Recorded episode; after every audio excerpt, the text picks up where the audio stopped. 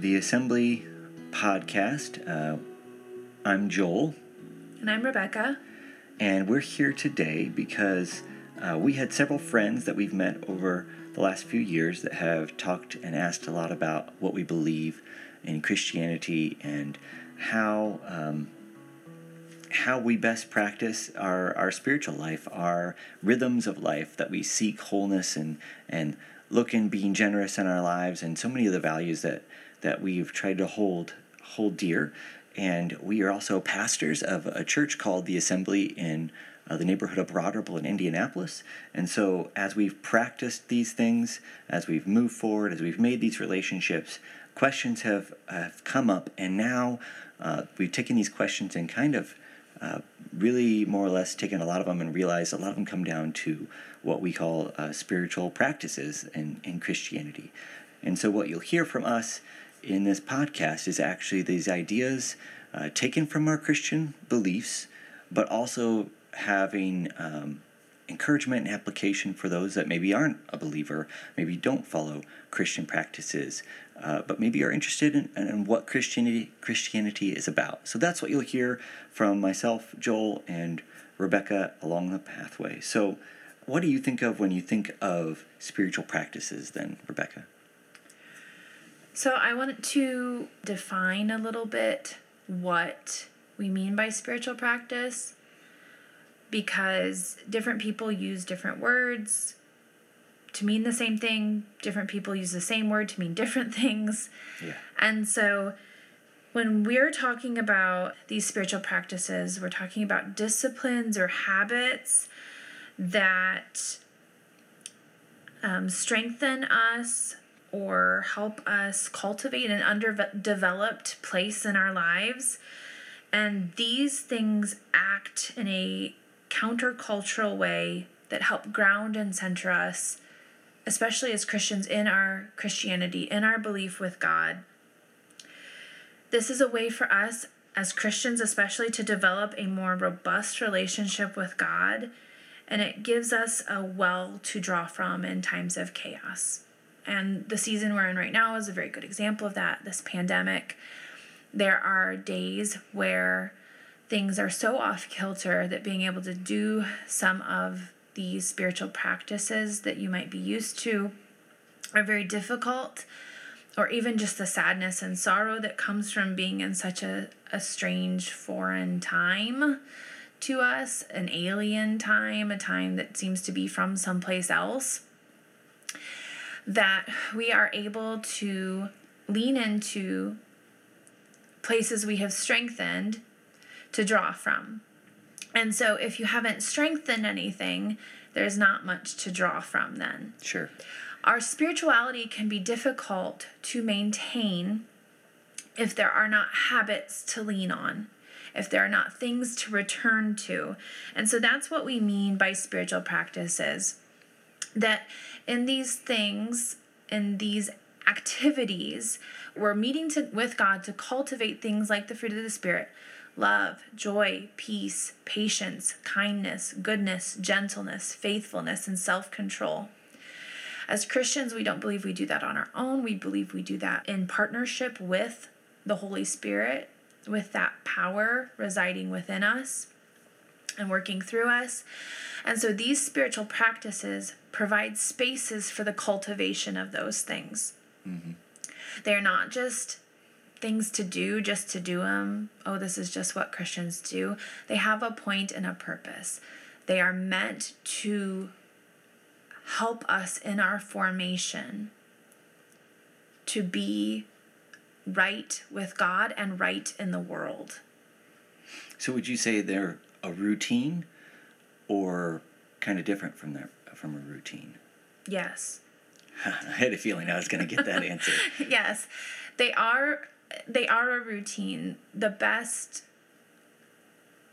some of the best ways in life is to move through on routine. When you have to do everything against habit for a day, it is exhausting. Mm-hmm, it's it just sure is. absolutely exhausting. If you I mean, we can look at it. We have two boys. for them, brushing their teeth is not a habit in their lives, and it is a fight. It is a daily fiasco. It is, so we're, what, five years in with the one on brushing his teeth pretty much every day, twice a day. Like, you would think by now, five years in, it wouldn't be such a fight. And let's say a few cavities later. Yeah. And yeah, he's had cavities, he's had a tooth pulled because the brushing was not up to standards for what his mouth needed. So there's a child that has been brushing his teeth for five years, and the habit is still not ingrained in him mm-hmm. where he can just lean on it. I have no idea. I don't know toothbrushing statistics. I don't know how long it will take. But I do know that I am a lot older than six years old. I'm in my late 30s, and And it is a habit for me now. I don't have to fight to get it done. So it's the same thing with Christian habits. They need to be part of our routine. They need to be something that we can fall on. Absolutely. But I think that if for the Christian life, if they are stagnant, if they are completely stale, if they start meet having very little meaning, if you can't look back and see that this is helping me cultivate the right way of being towards God and the right way of being in the world, if this is not helping me through the Holy Spirit cultivate the fruit of the Spirit, if this is not helping me refine who I am, then the habit, the practice probably needs to be shifted and changed and moved around a little bit. So that is where I would say don't don't don't be so enmeshed in having this specific routine that you can't ever change it. But knowing that daily I'm going to pray, daily I'm going to read scripture, and understanding that sometimes my prayer may look may look different day to day. I might use one methodology, one type of prayer one day and another one another day so that the things in me that are resistant to cultivation are constantly being worked on, mm-hmm. constantly being refined, constantly being challenged. But not so much difference with the, the standard foundational pieces. Well, there's all these types of, but they are all prayer. So that foundational piece is enmeshed in our life as a routine, as a habit. Yeah, I think that's important to understand um, the yes of it is a routine, it is a habit, it is a practice, it's something that we do consistently. So, um, something else I wanted to mention was that there's a quote from Dallas Willard, and a lot of our, a lot of my material. Joel, have you read much of Dallas Willard? Very little, actually. Very little. Okay. Yeah, comparatively. Spiritual disciplines on the formation of spiritual habits is highly influenced by Dallas Willard. And so um, he has a quote. I was reading something of his, and he was talking about the spiritual habits, and he said, You must decide you're going to do it. You must decide you're going to do it. So that's a big step that has to be taken is that you must decide this is important to me and I want to try this practice. I want to make I want to make these habits my habits. I don't want them to just be things that Christians do. I want them to be things that I do. So you must decide that you are going to do it. And then you have to s- decide when and how. It does not just happen by osmosis, it doesn't just happen because you have good intentions toward it. You have to make the plan. I am not the best at exercising. And I know that part of my uh, barrier towards exercising is that I don't have a good plan for how it's going to happen. The most success I've ever had with exercise has been when I've been signed up for classes. I've paid money or I have people. One class was really it was an offering based class. You just gave what you wanted to, you know, it was a couple of dollars was what was suggested. But the class was small and I knew if I didn't show up, other people we're going to feel self conscious because now it's such a small group, it's even smaller, everybody notices what you're doing. So there was that expectation that I need to be there, that other people are depending on me, or I need to be there. I've already paid for this thing. And so that's the same kind of idea with these spiritual habits is you have to make space and time for them. You have to have the intention that this is going to happen as part of my day.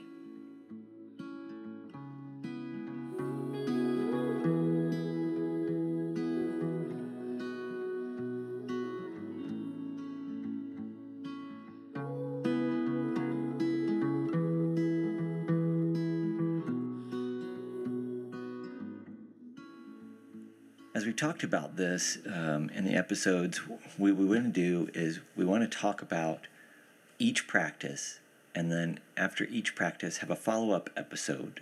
Roughly, you know, you're talking uh, 20 minutes for the, the episode. We'll talk about a practice, and then we'll have a follow up episode uh, that will then be a actual practice where Rebecca will walk us through uh, whatever practice practice it is that we talked about previously. Uh, and so, one explanation and conversation about it, and then one practice, simply put. Uh, and there's different forms that we will go through. Could you walk us through uh, some of the practices we're going to be we'll be talking about?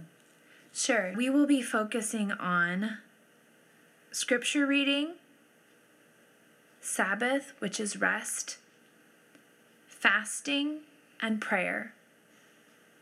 Within each of those, we'll be working on methodology, working on habits that are for some people will be upstream and for some people will be downstream. I don't remember where I first learned about this concept, but I've read it now in multiple things, so I think it's a shared concept. I'm not sure we could find the origin of it if we if we went into studying it.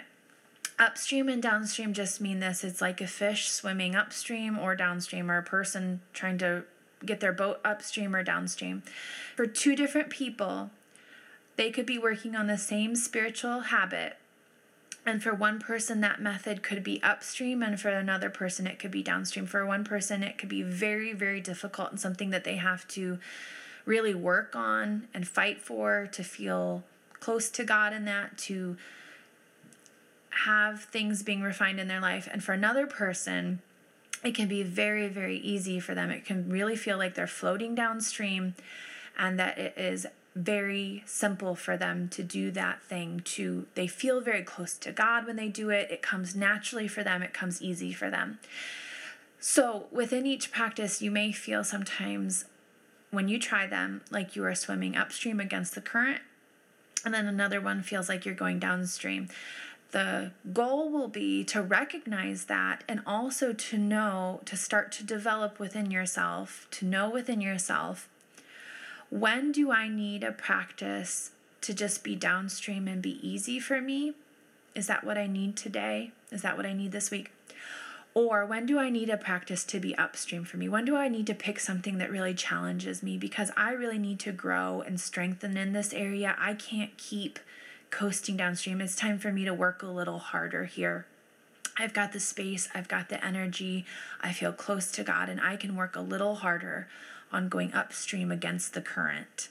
In my uh, experience of upstream and downstream, I think I have a downstream, an easy way of connecting with God when it comes to music.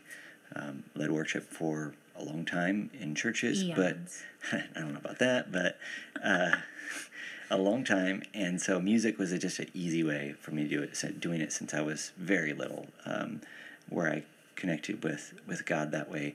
But like it took a lot more um, discipline for me to actually get, which was the upstream, get to the place where I was actually reading scripture. You know, in in my life, that was what my parents always told me to do, and all this. And I can you share why reading scripture is an upstream uh, reading, experience for you? Reading scripture started out as an upstream uh, thing for me because I didn't quite grasp um, where to start, what to start with. Um, and so if you start in the wrong place, if you don't, I started with the Gospels when I finally grabbed a hold of it. But when I tried to write it, uh, read it in Genesis, it just sounded like I'd get through the creation story and then would just stop. Do you and think that your natural abilities also influence that.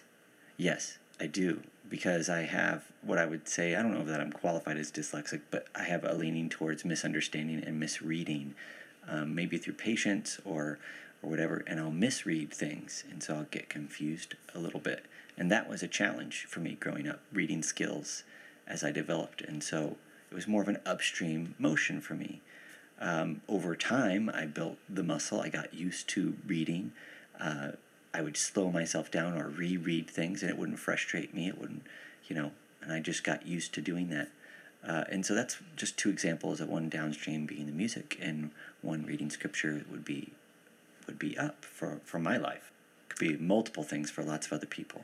Yeah. So each podcast, we will look at these four different habits. We'll look at some different methodologies. We'll talk about why they're important what they can do for people, what they do for us as Christians in connecting us toward God, mm-hmm. and developing, cultivating those fruit of the Spirit and the gifts of the Spirit in our life. And then after that, we'll do some simple practices so that we can show showcase some different ways of encountering that habit, that practice some different methods then for that spiritual discipline in our life. I think that's super important.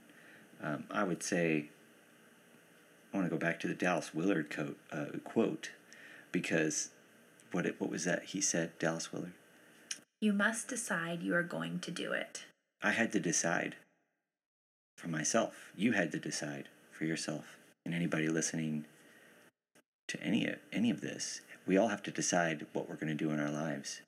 Uh, and these practices, implementing them, we have to decide to do it.